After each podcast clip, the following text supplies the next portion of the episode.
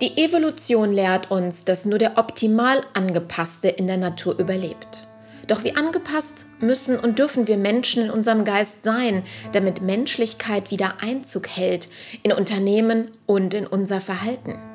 Diskutieren Sie gedanklich mit, wenn die Publizistin und Bewusstseinsevolutionärin Annette Müller sich im philosophischen Diskurs mit ihren Gesprächspartnern Gedanken zur Menschlichkeit macht und Antworten auf die dringenden Fragen der Zeit gibt. Herzlich willkommen zum heutigen Podcast Gedanken zur Menschlichkeit. Bei mir als Gesprächspartner Herr Falk Al-Omari, ein Profi, was die Gesellschaft angeht, weil er lange Jahre in der Politik tätig gewesen ist. Und ich stelle die spannende Frage, Gesellschaft im Stillstand.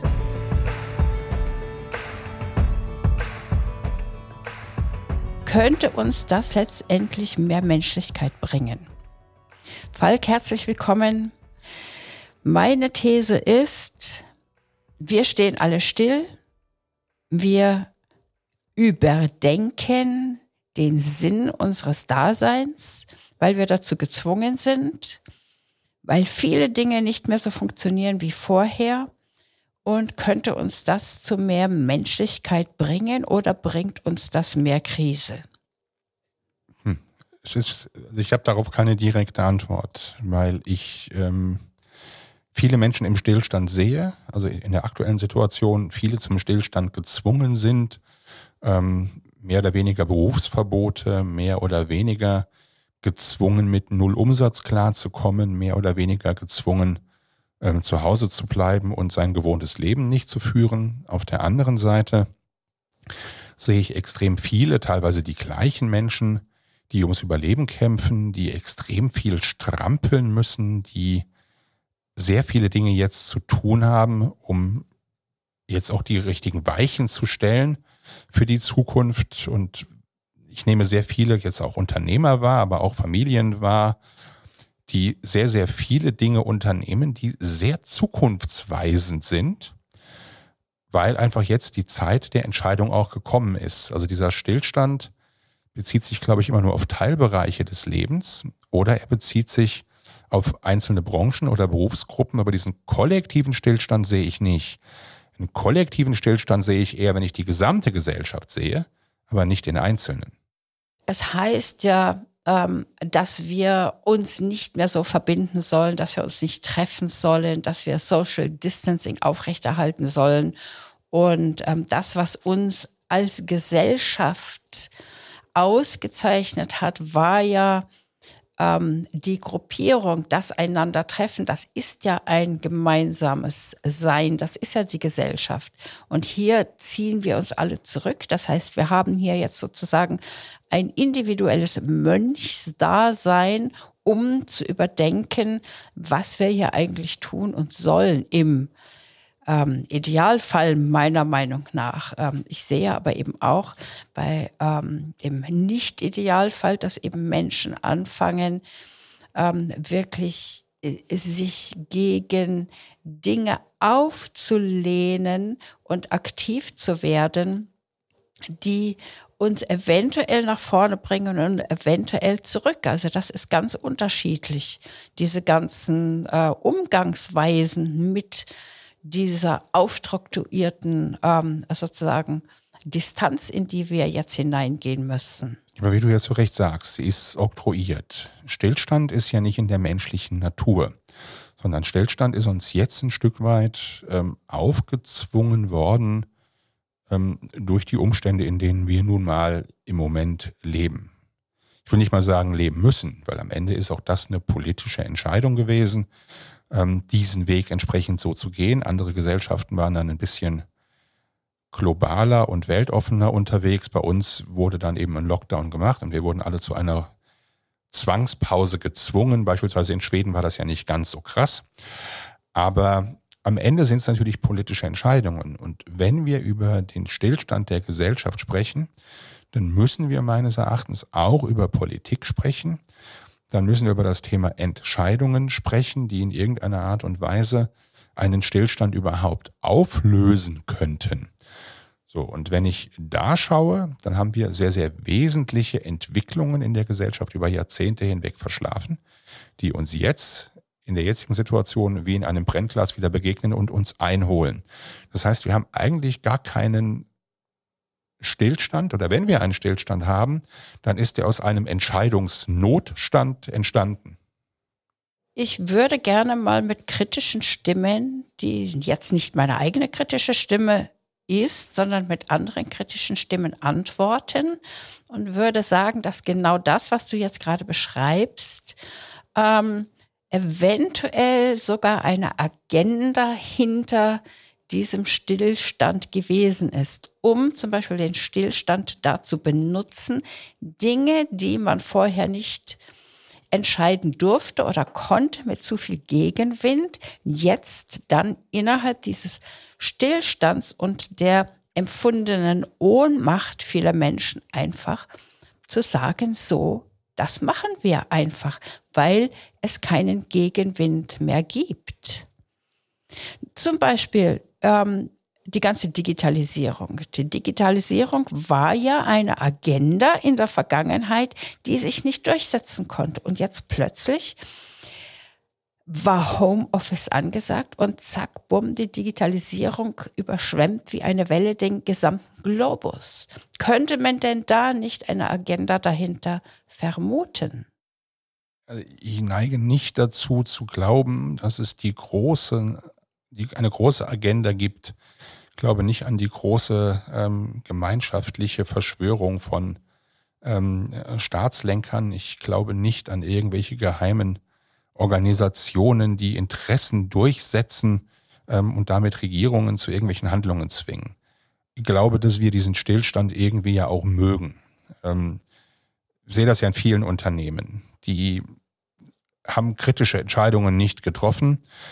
Und wenn die Politik dann irgendwelche Vorgaben macht, auch welche, die mir nicht gefallen, wir haben in anderen Folgen über das Thema Klimakrise gesprochen, wo ich ja sage, ich halte das alles für, für Quatsch. Ich finde dieses ganze Greta Thunberg ähm, Getue, Fridays for Future, halte ich für unmöglich. Ich halte das für wirtschaftlich hochproblematisch und halte das für den falschen Weg. Unabhängig davon sind daraus politische Entscheidungen abgeleitet worden in Form von Vorgaben, was den CO2-Ausstoß angeht. Und die haben dann Unternehmen gezwungen, ihre kompletten Flotten zu modernisieren, äh, mit weniger CO2-Ausstoß und umweltfreundlicher zu machen. Das wäre möglicherweise in einem schleichenden Prozess ohnehin passiert, weil die Verbraucher mündiger werden und diese Dinge fordern. Jetzt wurde es staatlich oktroyiert und plötzlich war man gezwungen zum Handeln. Das heißt, man braucht häufig einen Impuls von außen oder den Druck von außen, damit Dinge, die vorher sehr, sehr langsam passiert sind, weil sie eben nicht zwingend waren, dann plötzlich Realität werden müssen. Und so hat auch Corona natürlich viele Dinge jetzt beschleunigt, weil es jetzt eben dann notwendig war und weil die Defizite aufgezeigt worden sind. Und so war es eben auch bei der Finanzkrise, bei dem Thema Bankenregulierung. Also jede Krise der letzten Jahre hat Entscheidungen von uns erfordert, die dann Veränderungen gebracht haben, die wir ohne diese Krise nicht getroffen hätten, weil es ging ja auch so. Und dieses es ging ja auch so, das ist etwas, in dem viele leben, in dem viele gut klarkommen und wo sich viele eingerichtet haben. Deswegen sind Krisen immer auch positive Impulsgeber. Jetzt ähm, habe ich gehört, dass du der Meinung bist oder die Meinung sozusagen vertrittst, dass diese Krisen zufällig entstanden sind und durch diese Krisen wir dann eben genau diese Entscheidungen gezwungen sind zu treffen, weil die Krise existiert. Jetzt möchte ich nochmal zurückgehen zu diesem Gedanken, könnte vielleicht die Krise gemacht worden sein, um diese Entscheidungen endlich zu treffen, die vorher eben tatsächlich nur eventuell ganz langsam vorangegangen wären. Ja, also du sprichst ja so eine Ursache-Wirkung-Dialektik an, wo man, ja. wo man am Ende nicht weiß, ähm, was war zuerst. Das ist ja eine Henne- und Ei-Diskussion. Ja, das ist auch sehr philosophisch. Ja, ohne Frage. Gehen wir, gehen wir mal weg von dem Thema Corona, weil das jetzt gerade ja irgendwie aktuell ist. Nehmen wir uns mal die Finanzkrise. Nein, die ist natürlich nicht zufällig entstanden. Man hätte sehen können, dass es Immobilienblase gab. Man hätte sehen können, dass es keine gute Idee ist, dass jeder Amerikaner mit einem Mini-Einkommen sich verschulden darf, um ein Eigenheim ähm, damit zu bauen. Das ist im ersten Schritt schon mal Staatsversagen und Politikversagen. Ähm, Im zweiten Schritt ähm, ist es sicherlich keine gute Idee, dann diese Schulden zu Wertpapierpaketen zu bündeln und die kreuz und quer zu verkaufen. Natürlich ist das kein Zufall und absehbar. Genauso wenig war die Euro-Krise ein Zufall. Natürlich wusste man, dass Staaten überschuldet sind und dass das irgendwann crashen musste und dass das in irgendeiner Art und Weise uns um die Ohren fliegen wird, ähnlich wie die Tage zwei Salten bei der EZB. Keine dieser Krisen ist zufällig, auch nicht das Coronavirus, das natürlich Umweltzerstörung dazu führt, dass dann ähm, und unsere Art der Tierhaltung uns dazu zwingt, dass irgendwelche Umweltkatastrophen passieren. Und ich neige dazu, das Virus sogar als solche Naturkatastrophe auch zu sehen. Auch das ist ja alles nicht zufällig. Ne? Es ist gesteuert durch menschliches Fehlverhalten und dann kommt eben der Mist irgendwie zu uns zurück. Und dann gibt's natürlich Profiteure der Krise. Mhm. Und die Profiteure der Krise könnten diese Krisen nicht tatsächlich gemacht haben, um zu profitieren? Ich glaube an die Gesetze der Marktwirtschaft und ich glaube an die Naturgesetze. Ähm, wie gesagt, eine Finanzkrise ist kein Zufall. Das ist nicht vom Himmel herabgefallen. Das ist die Summe politischer Fehlentscheidungen. Und ähm, auch eine Flüchtlingskrise ist die Summe politischer Fehlentscheidungen, um jetzt mal die ganzen Krisen aufzuzählen, die wir in den letzten zehn Jahren hatten.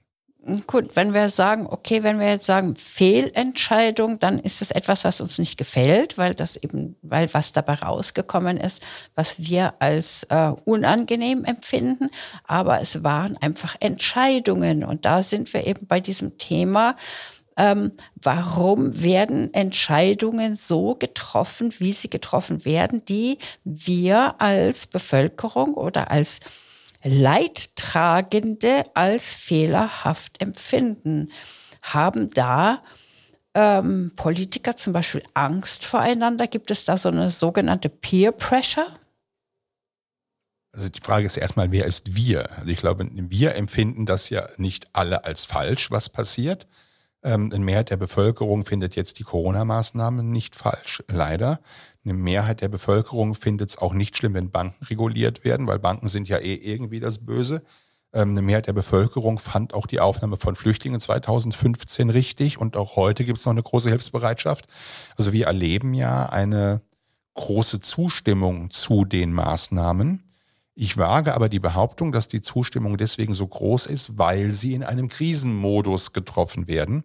Würden die in einem normalen demokratischen Diskurs getroffen würden sicherlich mehr Diskussionen zu einem heterogeneren Bild führen. Und so ist man ja permanent als jemand, der sagt, ich bin dagegen. Also ich, nein, ich bin, ich bin Klimaleugner, ich bin Corona-Leugner, ähm, ich bin Finanzmarktkapitalist. Ich kriege ja sofort den Stempel drauf, wenn ich eben da in der Minderheit bin. Aber diese Minderheitspositionen sind legitim und wichtig. Wenn also tatsächlich Entscheidungen in einer Krise einfacher getroffen werden können, könnte es dann nicht tatsächlich sein, dass man eine Krise braucht und dann macht, um diese Entscheidungen endlich zu treffen? Ja, das ist natürlich so. Also es, natürlich braucht man eine Krise oder zumindest einen großen Druck. Also ich meine, ich muss jetzt auch nicht jeden Kram zur Krise hochstilisieren, aber es muss eine, einen großen kollektiven Druck geben, bestimmte Entscheidungen zu treffen, weil das natürlich die Akzeptanz erhöht.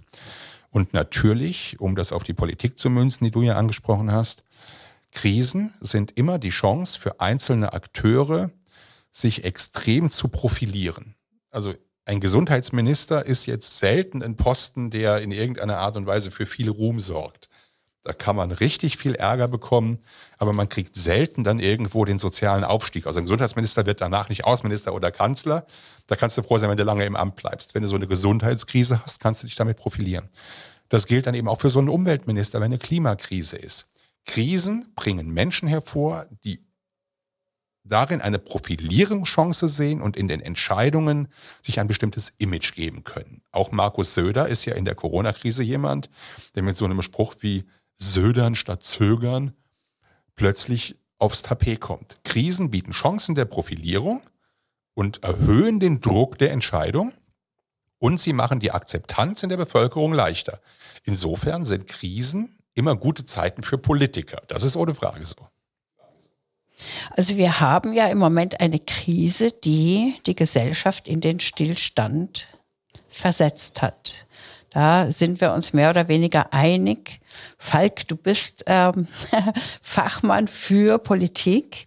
Ähm, deshalb möchte ich dich da sozusagen ähm, stellvertretend für Politiker und für in, an dein großes Wissen appellieren, dass ich und die Zuhörer vielleicht ein bisschen Einblick bekommen in das, was dort so läuft ähm, und warum dann eben Entscheidungen getroffen werden unisono und nicht irgendjemand sagt, ähm, diesen Stillstand, den wollen wir jetzt nicht haben, weil durch den Stillstand ja der Wohlstand an die Wand gefahren wird. Wir reden wird. ja über zwei Arten von Stillstand. Also wenn du von Stillstand sprichst, meinst du ja diesen verorteten Stillstand, wir müssen zu Hause bleiben, wir haben soziale Kontakte reduziert.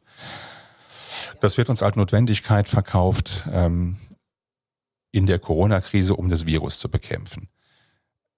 Ich würde den Stillstand mal ein Stück weit außen vor lassen, weil im Grunde, also ich selber nehme diesen Stillstand für mich nicht wahr und ich kenne viele, die ihn auch nicht wahrnehmen. Ich mache so viele Geschäftsreisen wie eh und je. Ähm, seitdem der Lockdown vorbei ist, bin ich ständig unterwegs. Ich ähm, treffe Kunden, ich ähm, bin ständig in irgendwelchen Gesprächen und wir sitzen uns ja auch hier persönlich gegenüber. Also es ist jetzt ja nicht so, dass man mehr oder weniger eingesperrt ist. Ähm, klar finden keine Großveranstaltungen statt, aber ähm, der Verzicht auf Großveranstaltungen allein macht uns jetzt ja noch nicht irgendwie zu einsamen Wesen. Den gesellschaftlichen Stillstand finde ich wesentlich schlimmer, dass wir eben eine Digitalisierung so lange verschlafen haben, dass die, dass die Folgen dieser Krise jetzt ähm, uns so heftig wehtun, dass wir eben Digitalisierung verschlafen haben, ähm, dass wir bestimmte gesellschaftliche Themen nicht bearbeitet haben, die uns jetzt um die Ohren fliegen. Eben das Thema Vereinbarkeit von Familie und Beruf. Jetzt bin ich, weiß Gott, kein Sozialprediger, aber am Ende des Tages sind natürlich bestimmte Bevölkerungsgruppen von diesem ganzen Thema, ich muss zu Hause bleiben, anders betroffen als andere. Und wir werden starke Verteilungskämpfe erleben. Das heißt, wir werden nach der Corona-Krise dann eine soziale Krise erleben, wo wir eine heftige Spaltung erleben werden, um, um, um sagen wir, die Verteilung der Ressourcen, die dann übrig geblieben sind. Ähm, und auch da wird es wieder ähm, Profilierungsakte von Politikern geben. Also wir müssen sehr genau überlegen, über welchen Stillstand sprechen wir. Den persönlichen Stillstand spüre ich nicht, den gesellschaftlichen Stillstand spüre ich, der ist aber aus meiner Sicht politisch gewollt, weil die großen Maßnahmen so irgendwie sich auch kaum vermitteln lassen, wenn nicht gerade Krise ist. Ja, das heißt also, meine, meine Fragen, die ich anfangs gestellt habe, nur eben anders ausgedrückt, hast du ja jetzt sozusagen bejaht. Ähm, ich möchte nochmal darauf zurückkommen, wir haben einen globalen Stillstand, mehr oder weniger. Einen, ein, ähm, eine Unterbrechung der Lieferketten, eine Unterbrechung eines wirtschaftlichen Fortschritts. Wir sehen auf anderen Ebenen allerdings einen Fortschritt, zum Beispiel in der Digitalisierung. Die Digitalisierung hat natürlich den Nachteil, dass die Vereinsamung des Individuums ganz stark fortschreitet.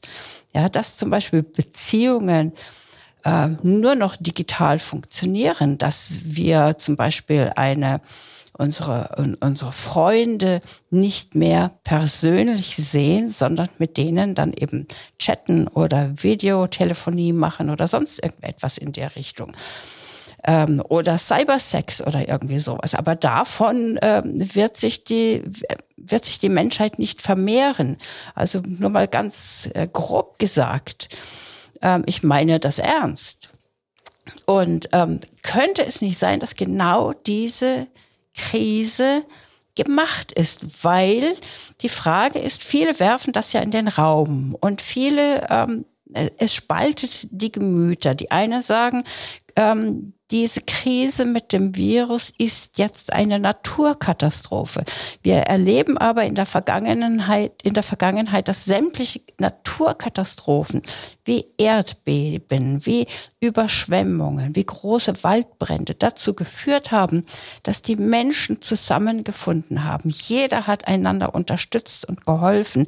Die Zuwendung, die menschliche Zuwendung Zuwendung, die Menschlichkeit, die Liebe füreinander, die ist ganz stark entflammt und entbrannt. und man hat sich zusammengefunden und man hat die Krise bewältigt. Was wir jetzt sehen, und das sehen wir bei allen menschengemachten Krisen, ist diese feindschaftliche Spaltung, das einander angreifen, das einander hassen, das einander verurteilen.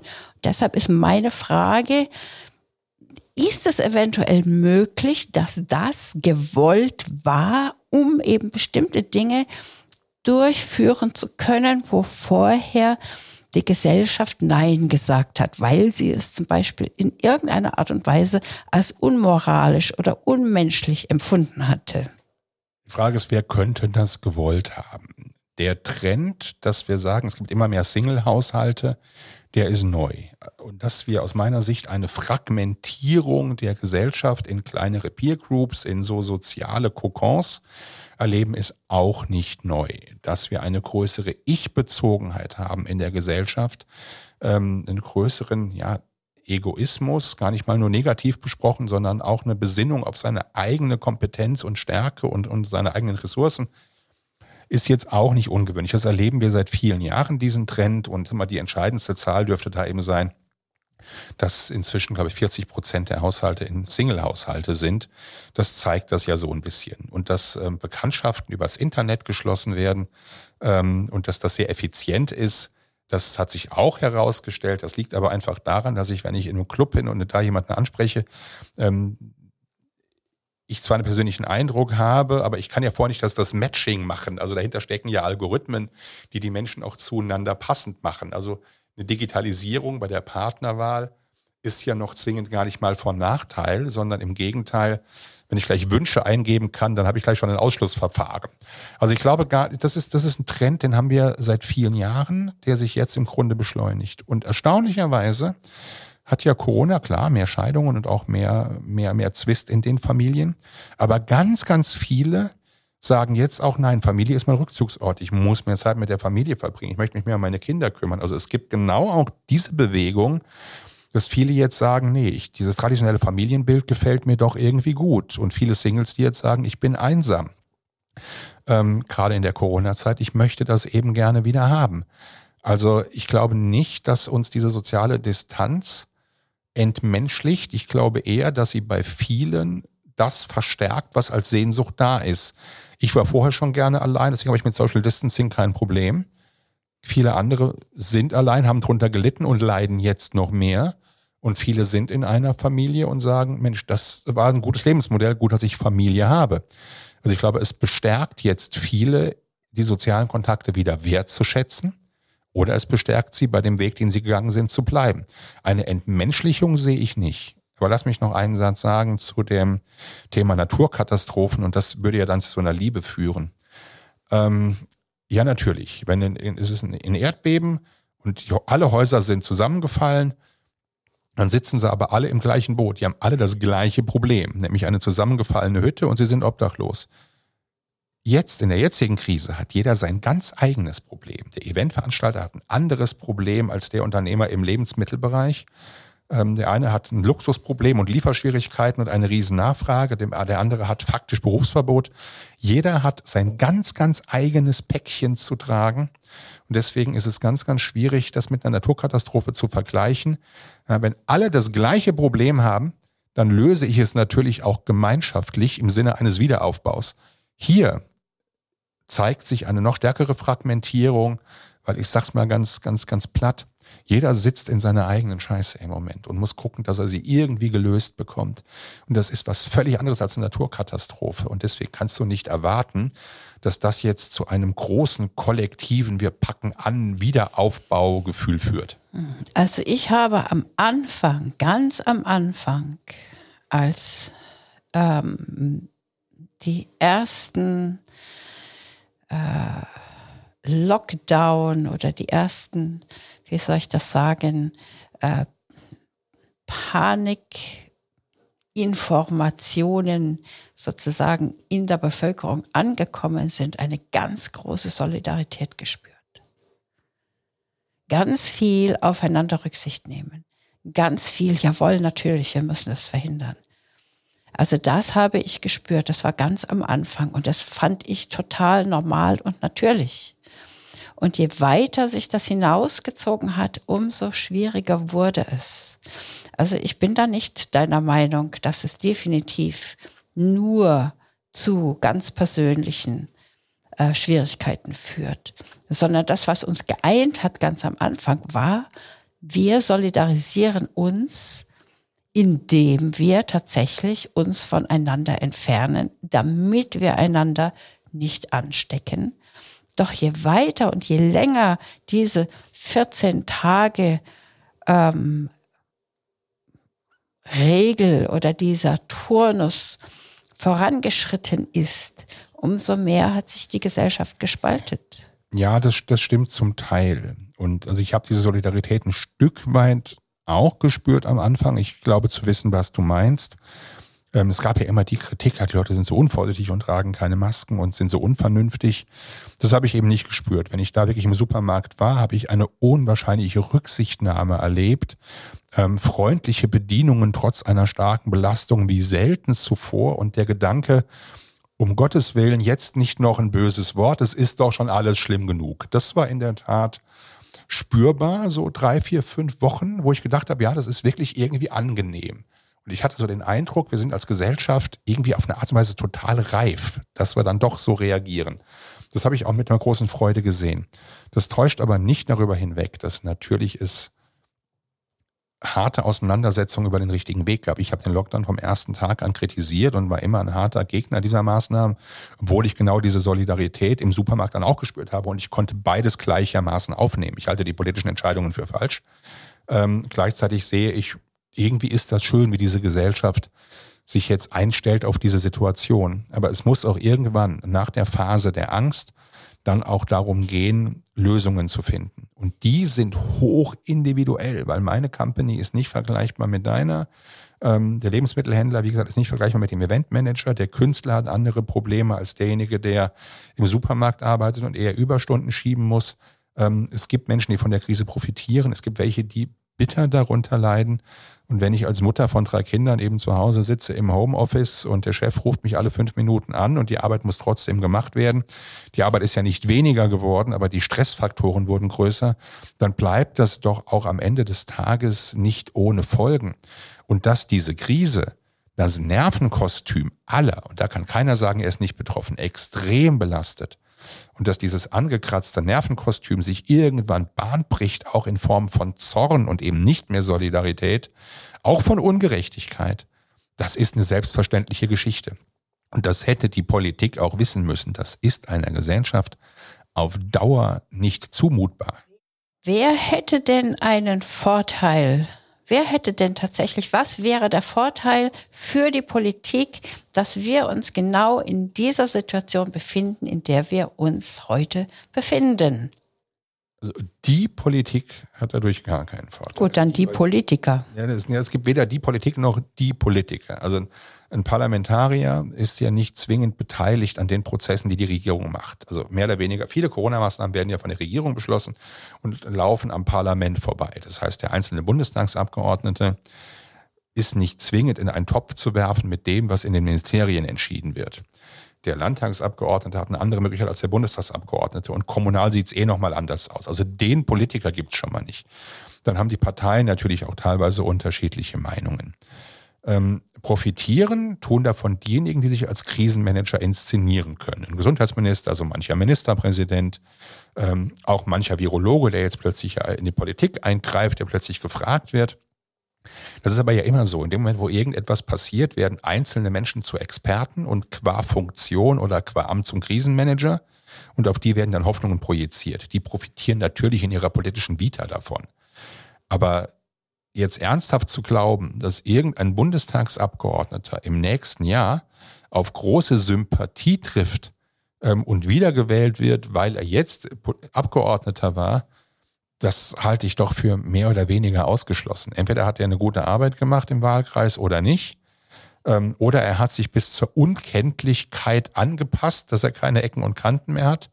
Oder er hat genau das Gegenteil getan, er hat sich profiliert aber weil Krise ist, wird nicht so ein Abgeordneter wiedergewählt. Im Gegenteil, der muss sich ja auch diesem ganzen Zorn entgegenstellen, den das ja auch auslöst. Gibt es da wirklich nur ähm, Einzelpersonen oder Individuen, die davon profitieren oder nicht profitieren? Oder gibt es da eventuell noch irgendetwas anderes, was profitieren könnte, von dem wir beide jetzt noch gar nicht wissen, was das sein könnte? Ja, wer würde das gerne hinterfragen?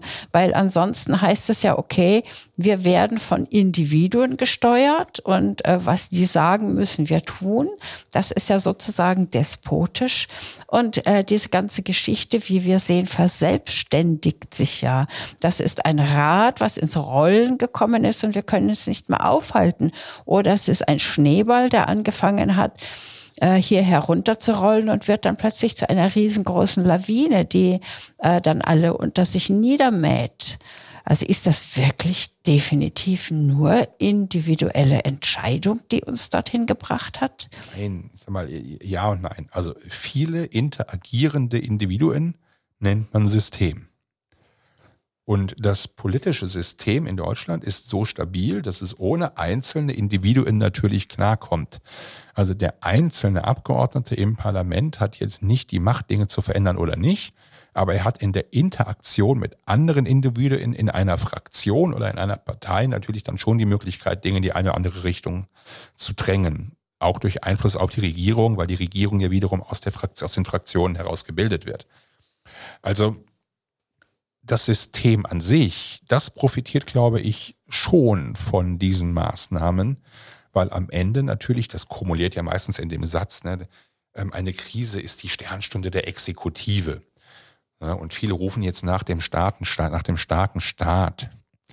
Ähm, und dass wir am Ende noch mehr Verordnungen haben werden, dass wir noch mehr Regulierung haben werden, dass wir noch mehr Bürokratie haben werden, dass wir mehr Überwachung haben werden, dass wir mehr Einflussnahme haben werden staatlicher Institutionen und Behörden auf unser Leben, das wird sicherlich eine Folge sein. Das heißt, jede Krise fordert Reaktionen. Diese Reaktionen sind staatlich und diese staatlichen Reaktionen stärken am Ende den Staat und damit für freiheitsliebende Menschen die gefühlte Obsession das ist definitiv eine Folge. Davon profitiert aber nicht der einzelne Abgeordnete, sondern insgesamt wird nur der Staat als System stärker. Und da müssen wir, glaube ich, wachsam sein. Ja, ähm, also das leuchtet ein. Das äh, wird ja auch von vielen vermutet. Aber was ist denn der Vorteil davon, dass dieser Staat in seiner Überwachungsmöglichkeit und Regulierungsmöglichkeit gestärkt ist. Das hängt, glaube ich, ein bisschen davon ab, wen du fragst. Ja, dich. Also die Gewerkschaften, ne, auch sonst. Die Gewerkschaften sagen ja, ein, nur starke Menschen können sich einen schwachen Staat leisten. Also ein starker Staat bedeutet für viele Menschen Sicherheit ähm, und eine Art Geborgenheit. Und viele mögen ja diese Hängematte. Also Eigenverantwortung ist jetzt ja nicht so super populär zurzeit. Also ein, ein Leben komplett frei zu führen, ist, mehr, ist sowieso eine Utopie, aber den Wunsch höre ich auch von immer weniger Menschen. Und da bin ich, bin ich bei dem gleichen Thema wie am Anfang, das ist eine Henne-Ei-Diskussion. Möchten Menschen einen starken Staat und akzeptieren deswegen, dass er immer mehr in meine Lebensbereiche vordringt und in einer Krise nochmal stärker vordringt, wo natürlich Angst auch einen guten Boden bereitet, das zuzulassen? Oder tut der Staat das, was die Bevölkerung eigentlich erwartet? Also erdulde ich das oder sehne ich das sogar herbei?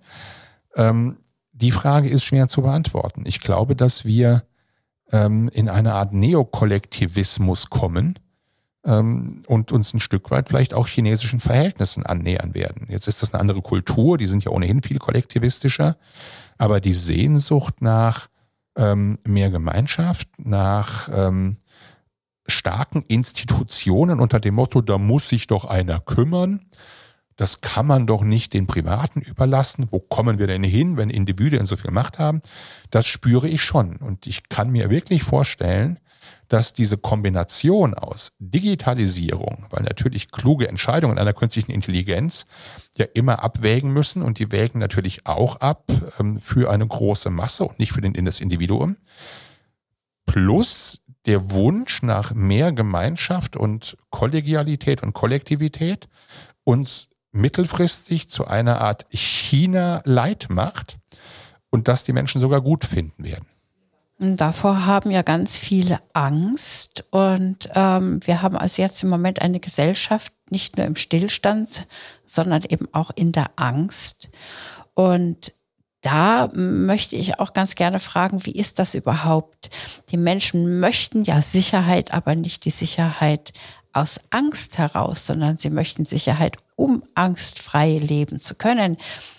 Das heißt, die Menschen möchten ja auch, dass die Politiker ihre Interessen sozusagen vertreten. Ähm, was aber dann hinterher immer gesehen wird, es war nicht der Fall. Das heißt also, viele Menschen haben das Gefühl, die Politiker meinen es nicht gut, der Staat meint es nicht gut mit uns. Ähm, ich habe mir da Gedanken drüber gemacht und bin zu folgendem Schluss gekommen und möchte gerne von dir wissen, ob ich da jetzt falsch denke. Wir, die Bevölkerung, wir möchten, dass die Politiker uns vertreten mit unseren Interessen. Das heißt, wir möchten, dass die uns Gutes tun damit wir die Politiker, die uns im Endeffekt Gutes tun sollen, wählen, braucht ein Politiker eine Wahlkampagne. Diese Wahlkampagne wird aber nicht von der Bevölkerung finanziert, sondern die Politiker haben reiche Freunde.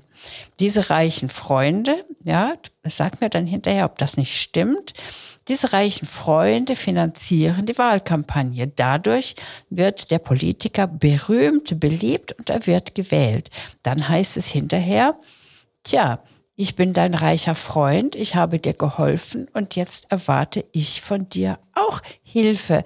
Das ist doch für mich eine Form von Korruption, weil die reichen Lobbyisten zum Beispiel ja Wahlkampagnen finanzieren. Und deshalb kann ja im Endeffekt der Politiker die Interessen der Bevölkerung oder des Wählers gar nicht mehr vertreten, weil er in der Schuld des Finanziers steht. Das ist einfach schlicht falsch. Falsch, gut, erklär, das, das, erklär das, mir das. Das finde ich super. Ähm, Danke. Das ist schlicht falsch. Also in den USA ist es natürlich so, dass viele reiche Leute dann auch so einen Präsidenten oder Senatoren oder was auch immer Wahlkampf unterstützen. Ähm, in Deutschland sind gar nicht so viele private Mittel im politischen System. Also eine Partei finanziert sich in der Regel aus Mitgliedsbeiträgen und aus Parteispenden, aber diese Spenden sind kein so großer Anteil. Und dann gibt es eine staatliche Parteienfinanzierung. Das heißt, du bekommst für jeden Euro Mitgliedsbeitrag und für jeden Euro Parteispende nochmal einen staatlichen Obolus obendrauf. Du bekommst für jede Wählerstimme, die du bekommen hast, nochmal einen staatlichen Obolus obendrauf. Und am Ende finanziert der Steuerzahler als Kollektiv einen Großteil der Parteien, weil die Parteien den grundgesetzlichen Auftrag haben, an der politischen Willensbildung des Volkes mitzuwirken. So steht es dann auch im Grundgesetz und das ist die Legitimation, dass der Staat Parteien finanziert, wenn sie eine gewisse Relevanz haben. Deswegen ist auch dieses Thema Bezahlen nach, nach, nach Anzahl der Stimmen ähm, eine Größenordnung, die nachvollziehbar ist den reichen Spender, der einen Kandidaten unterstützt, den gibt es schlicht nicht. Ich habe selber ja viele Wahlkämpfe gemacht, sowohl kommunal als auch ich habe für den Landtag kandidiert 2005. Und ähm, ich hatte in der Tat Spenden akquiriert, aber dann eben von Parteifreunden. Und natürlich ist dann vielleicht ein Unternehmer in der Partei, der sagt, Mensch, ich finde dich als Kandidaten gut, aber dann reden wir mal über 1000, 2000 Euro. Wir reden hier nicht über Summen, die irgendeinen in eine Abhängigkeit bringen. Es gibt schlicht nicht diese 50, 100 Millionen Spenden, die in den USA ähm, auch nur in Ausnahmefällen, aber da gibt es das möglich sind. Das findet hier schlicht nicht statt. Parteienfinanzierung ist hochdemokratisch und deswegen gibt es keine Abhängigkeiten. Was es natürlich gibt, ist, dass Lobbyisten Einfluss auf Politik nehmen. Das ist aber auch gewollt. Erstaunlicherweise finden wir ja auch so ein Greenpeace äh, Lobbyisten, den nennen wir liebevoll Aktivist. Das finden wir dann irgendwie ja ganz in Ordnung. Und wenn der, wenn die VW Einfluss nimmt, dann ist das aber ein böser Wirtschaftslobbyist. Also da unterscheiden wir ja in gute und böse. Ne? Beide machen Lobbying, beide nehmen auf Gesetze Einfluss, beide haben Netzwerke, beide beeinflussen die Politik, beide sind Teil des Systems und total verbandelt mit politischen Akteuren. Aber der eine ist liebevoll der Aktivist und der andere ist der böse kapitalistische Lobbyist. So, also in dieser, da gibt's natürlich Teile des Systems. Wenn ich eben vom System gesprochen habe, dann sind das auch nicht nur Politiker. dann sind das eben Lobbyisten, dann sind das auch Journalisten, dann sind das ähm, Verbandsfunktionäre. Da hängt schon extrem viel dran. Dieses politische System ist viel komplexer als nur das Parlament. Und weil das System aber so ist, wie es ist, das ist ja in Deutschland extrem stabil. Also selbst ein Regierungswechsel löst ja hier keine großen Katastrophen aus. In den USA die Regierung wechselt, werden die alle ausgetauscht. Da werden Tausende von ähm, Verwaltungsjobs in der Administration ausgetauscht, bis dann irgendwie runter zu irgendwelchen Schreibtischtätern. In Deutschland tauscht du die Minister aus, ein paar Staatssekretäre, ein paar Abteilungsleiter, da werden mal 50 Leute ähm, dann gewechselt, aber das System bleibt weitgehend erhalten. Also diese Stabilität ist auch was Positives. Ähm, aber das ist überhaupt keine Korruption. Also das Bild, das du vom Politiker malst, ist schlicht falsch. Äh, der Politiker ist eher, und das ist mein Problem, maximal mittelmäßig. Also es gibt ja den schönen Spruch, dass ein, der Parlament soll Querschnitt der Bevölkerung sein. Das ist leider auch so, das finde ich ganz schlimm. Ich möchte von der Elite regiert werden und nicht von Kreti und Bleti. Ähm, in dem Sinne ähm, hast du recht. Und dieses Mittelmaß wird natürlich ein Stück weit von den Privilegien, das so ein Amt mit sich bringt, korrumpiert. Man findet es halt toll, in der Politik zu sein. Da gebe ich dir recht. Aber das ist also eine Eigenkorruption. Aber dass da Geld im Spiel ist, Mächte im Spiel sind, man sich einen Politiker kaufen kann, ist in Deutschland ausgeschlossen. Das klingt sehr beruhigend. Ja, dann habe ich wahrscheinlich das amerikanische System jetzt gerade sozusagen beschrieben mit den vielen Millionen von Wahlhilfen. Hm? Und dann eben hinterher dem äh, Geber und Spender verpflichtet zu sein und deshalb quasi nicht die Interessen des Volkes vertreten zu können. Ja. Ja, gehen wir nochmal zurück zu unserer Gesellschaft im Stillstand. Was siehst du? Siehst du da irgendeinen Ausweg? Siehst du, dass uns das jetzt mehr Menschlichkeit bringen könnte oder noch weiter entzweit? Ich würde zu dem Punkt kommen, an dem wir schon öfter in unseren gemeinsamen Podcasts waren. Es liegt am Ende am jeden selbst. Wenn mich jemand anlächelt, dann lächle ich zurück. Bisschen schwer mit der Maske, ne? Ja, das stimmt natürlich. Ja, das stimmt natürlich auch. Aber du musst ja Gott sei Dank auch nicht überall Maske tragen. Realistischerweise trägst du ja vielleicht zehn Minuten am Tag mal eine Maske. Ähm, so fürchterlich schlimm ist das jetzt ja auch nicht. Ähm, viele können auch mit den Augen lächeln. Das muss ich auch noch üben. Aber natürlich ist es erstmal so, dass ähm, wir selber verantwortlich sind. Wir haben doch eben beschrieben, dieses schöne Gefühl, dass wir draußen waren, als der harte Lockdown war und wir gespürt haben, man geht miteinander gut um. Da sind wir ja selbst verantwortlich das auch wieder ein Stück weit zu bringen zu den Menschen, die wir dann noch sehen können. Das kann nicht der Staat verordnen. Das ist keine politische Aufgabe. Das ist Sache der Menschen. Also ich denke, es wäre schön, darüber nachzudenken, was uns da jetzt dann gespalten hat, weil nämlich diese Anfangszeit wirklich eine sehr schöne äh, menschliche Zeit gewesen ist. Vielleicht können wir ja da in einem anderen Podcast nochmal gemeinsam darüber nachdenken. Also ich weise zurück, dass das eine schöne Zeit war. Es gab nur in dieser schrecklichen Zeit einige schöne Episoden. Ähm, aber gerne können wir das Thema nochmal aufnehmen, freue ich mich sehr drüber. Ja. Und wir würden uns sehr freuen, wenn Sie uns dann wieder zuhören. Vielen Dank für die Aufmerksamkeit. Alles Gute, bis zum nächsten Mal. Danke fürs Zuhören. Wir sind heute schon am Ende unserer Folge. Im zweiwöchigen Rhythmus geht es weiter. Und wenn Sie die nächste Folge mit als Erste auf Ihrem Handy empfangen möchten, dann abonnieren Sie doch einfach diesen Podcast. Wie das funktioniert, zeigen wir Ihnen in den Show Notes. Ansonsten lädt sie Annette Müller ganz herzlich in ihre Facebook-Gruppe ein, um über die Gedanken zu heute und zu den nächsten Folgen gerne mit ihr zu diskutieren. In dem Sinne, bis zum nächsten Mal.